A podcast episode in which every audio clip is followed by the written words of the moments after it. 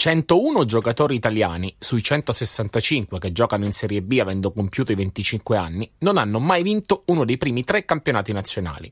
Fra il 39% che ci è riuscito, alcuni avevano ruoli da comprimari e in diversi casi parliamo di una sola promozione, anche parecchio datata. E infatti, già scremando a chi ne ha vinti almeno due, crolliamo a 15 giocatori, appena il 9%. Nella cruna del lago di chi ha fatto Tris, se i nostri calcoli sono corretti, passano soltanto in 7. Di certo, vincere i campionati è difficilissimo. Serve impegno, lavoro, costanza, sacrificio. Serve mettere la squadra davanti a se stessi. Serve saper reggere la pressione nei momenti in cui la palla scotta. Serve essere uno come Andrea Scanzi.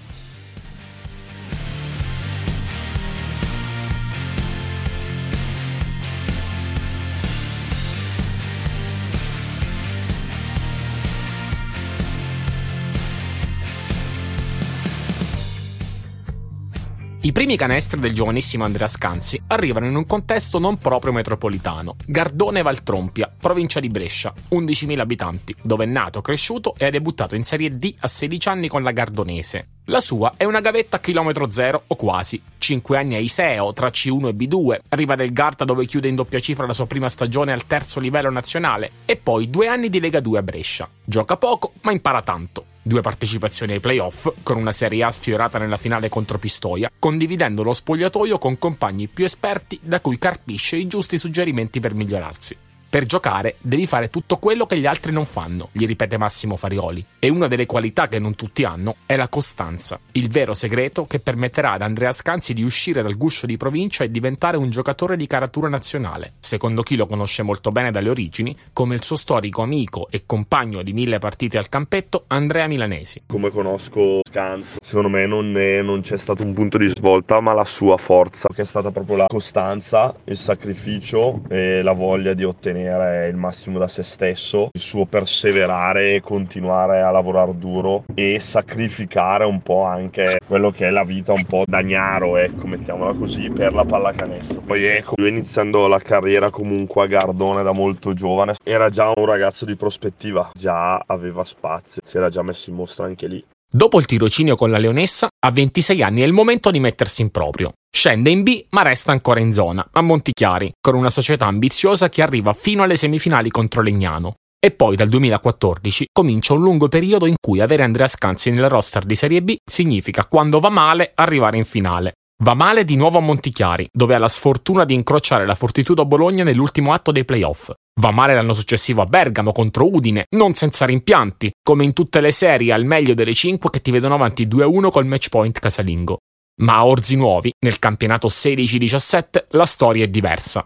Il mix tra veterani come Cantone, Ruggero, Perego e Valenti ed emergenti come Piunti e Touré, con Scansi e Bona a fare da raccordo, produce un vero e proprio rullo compressore. Orzi chiude al primo posto la regular season, ma soprattutto domina i playoff come poche altre volte si è visto in post-season. 9 vittorie su 9, 7 delle quali in doppia cifra di scarto.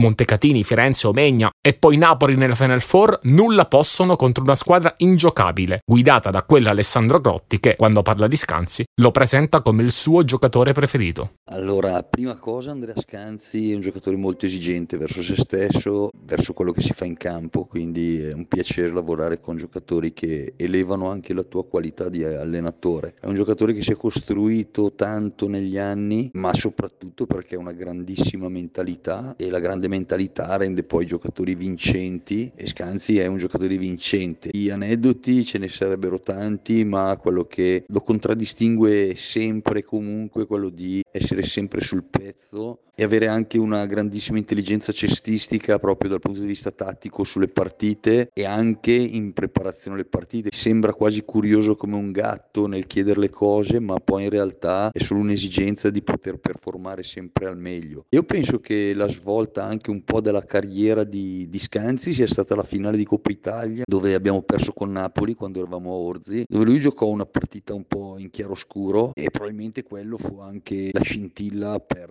renderlo più affamato a livello di vittorie. Da lì poi dopo Orzi è diventato praticamente un vincicampionati ed è un giocatore che io porterei sulla luna eh, proprio perché è un giocatore che è un piacere da allenare. Ogni tanto ci sentiamo ancora, è sempre un piacere sentirlo perché è un ragazzo squisito squisito, oltre che essere un giocatore come lo vedete in campo super, però questo è Andrea Scanzi, uno che ha voglia sempre di migliorarsi, uno che ha voglia di fare, soprattutto in campo giocatore corretto e fuori dal campo persona ancora più corretta di quanto sia in campo. L'amara retrocessione dalla A2 nel campionato successivo spinge Andrea a fare due scelte, cambiare aria e giocare di nuovo per vincere. Passa così all'Urania Milano, una squadra forte, non una corazzata, almeno sulla carta. A confermarlo è il 20-10 nella regular season, che vale comunque il secondo posto.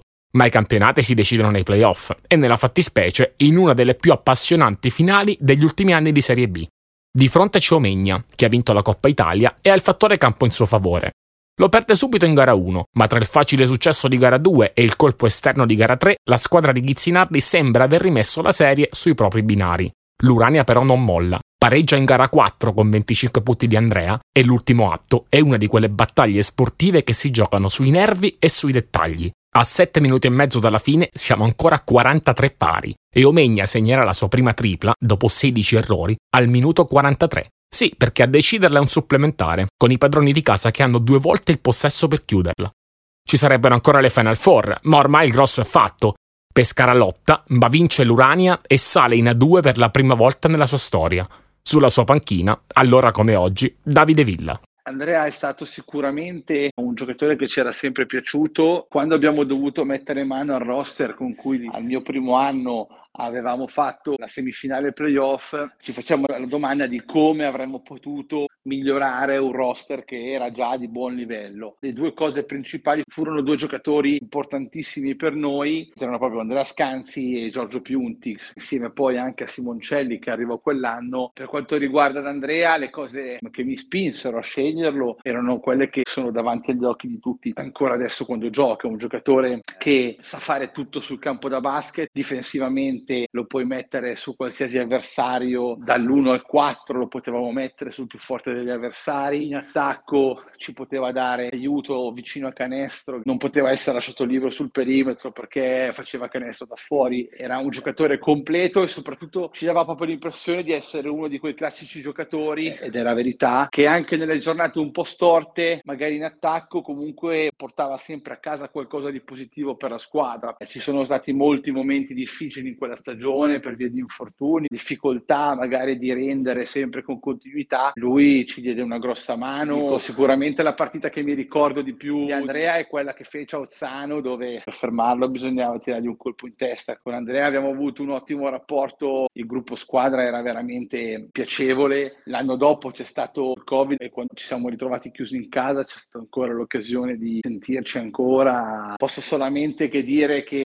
è come piace a me vivere la pallacanestro e come ci siamo trovati a condividere la pallacanestro anche in quella stagione c'è rimasto addosso anche qualcosa di umano. Mi ricordo aveva questo cucciolo di cane che poi non era neanche cucciolo non so mi ricordo quanto avesse il primo cane perché poi quella stagione prese anche il secondo aveva solo Thor quell'anno che ogni tanto arrivava arrivava in palestra eh, perché non poteva lasciarlo a casa e lo lasciava in mano al team manager, solo che Thor, completamente innamorato di Scanzi, quindi non poteva, eh, ogni volta che lo vedeva passare impazziva, cominciava a tirare come un matto e il povero Gentes gli è toccato fare praticamente braccia come potesse pesi per per tutti gli allenamenti che Thor doveva essere in palestra perché tirava come un matto per andare da, Andrea. Tanti ricordi piacevoli, vi ricordo che lui veniva da Orzi Nuovi, il trauma più grosso era quello del parcheggio intorno alla palestra, in Piazzale 8 non avevamo parcheggi, quindi si arrivava lì e bisognava parcheggiare, eh, cercare parcheggio e alcuni giorni era veramente impossibile. Lui è una cosa che non, era mai, non è mai riuscito a superare, un trauma che si è portato avanti tutto l'anno, arrivava in palestra sistematicamente alla mattina e diceva eh, parcheggio e purtroppo siamo tutti sulla stessa barca. La stagione 19-20, come per chiunque altro, resterà un what if. Il Covid ferma tutto, anche una Cesena con cui sarebbe stata dura fare i conti per chiunque. Fabriano è di gran lunga la tappa più a sud della sua carriera finora. La squadra è molto forte, la stagione è una vera e propria odissea. I focolai Covid rallentano più volte la Janus, negandole anche la possibilità di giocare la Coppa Italia a cui si era qualificata. E se i playoff con Orzinoi furono una marcia trionfale e quelli di Milano uno scontro fra titani, stavolta a rimanere scolpita nella memoria sarà una delle più grandi rimonte viste su questi campi. In semifinale Fabriano parte 0-2 in casa con la Ruker, poi vince gara 3 e gara 4 fuori e si ritrova di nuovo sotto di 19 a metà del terzo quarto di gara 5. Se ci credi per davvero però, nel basket nulla è impossibile. E sia Daniele Merletto che coach Lorenzo Panza ricordano bene quanto quella promozione, che poi fu suggellata da un 3-2 più canonico contro Cividale, frutto di 5 partite vinte dalla squadra in casa, fu resa possibile anche dalla mentalità, oltre che dai canestri, dell'uomo di Gardone.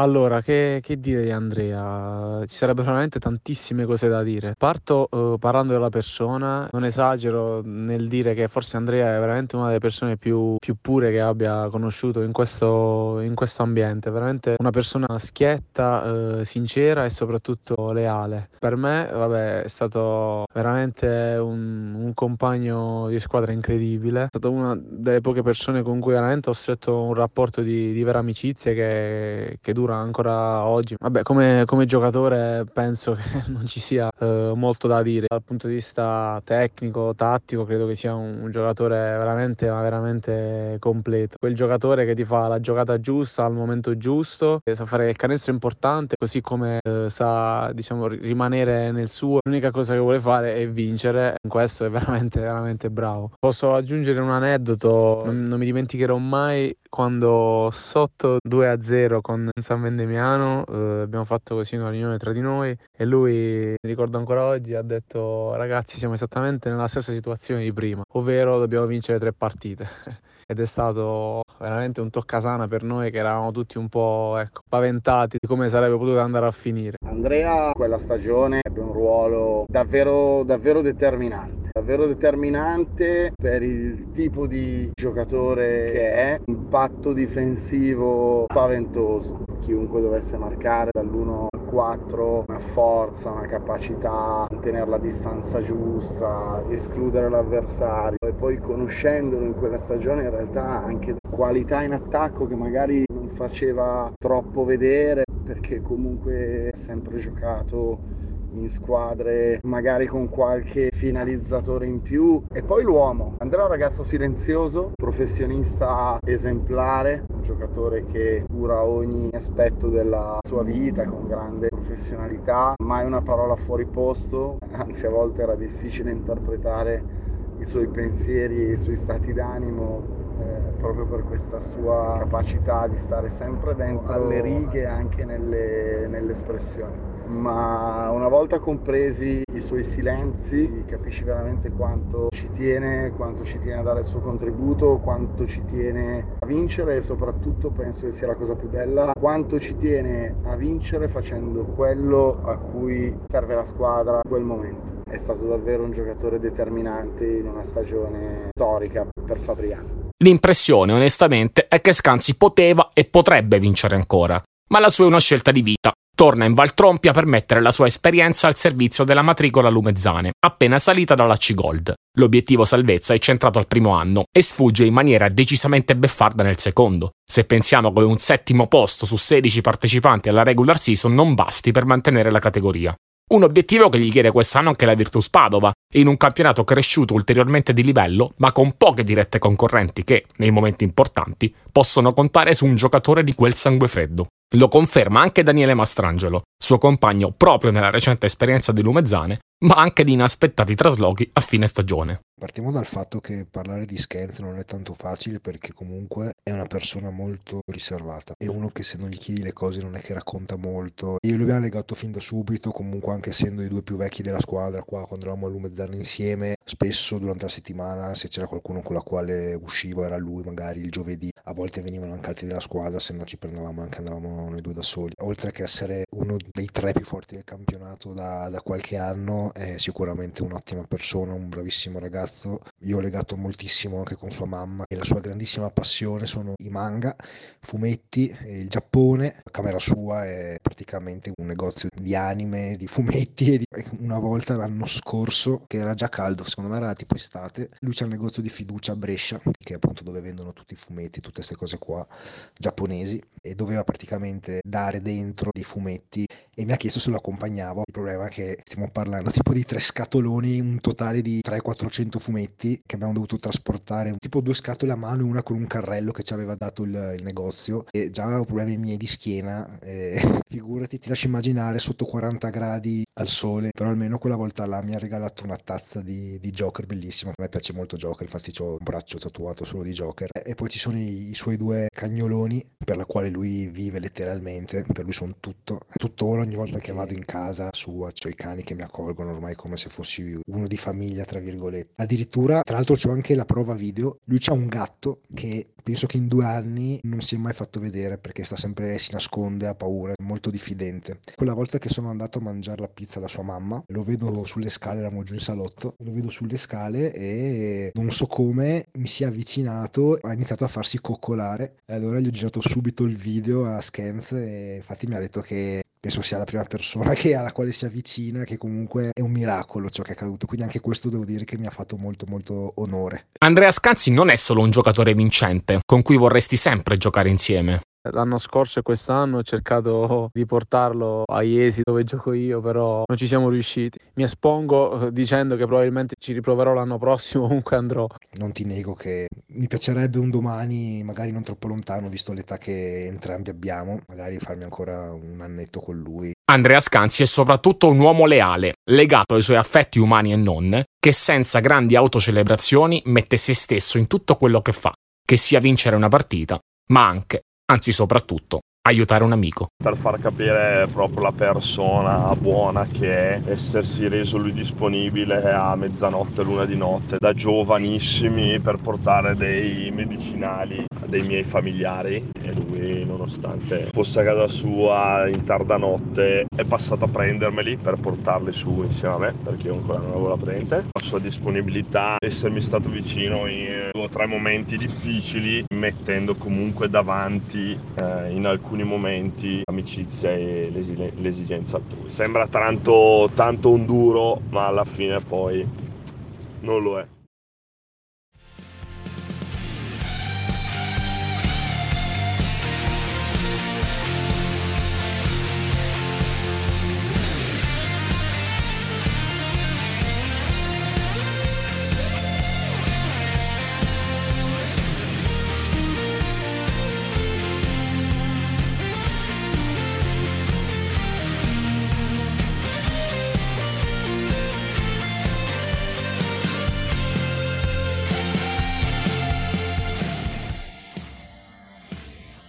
Ritratti è un podcast originale di Quinto Quarto.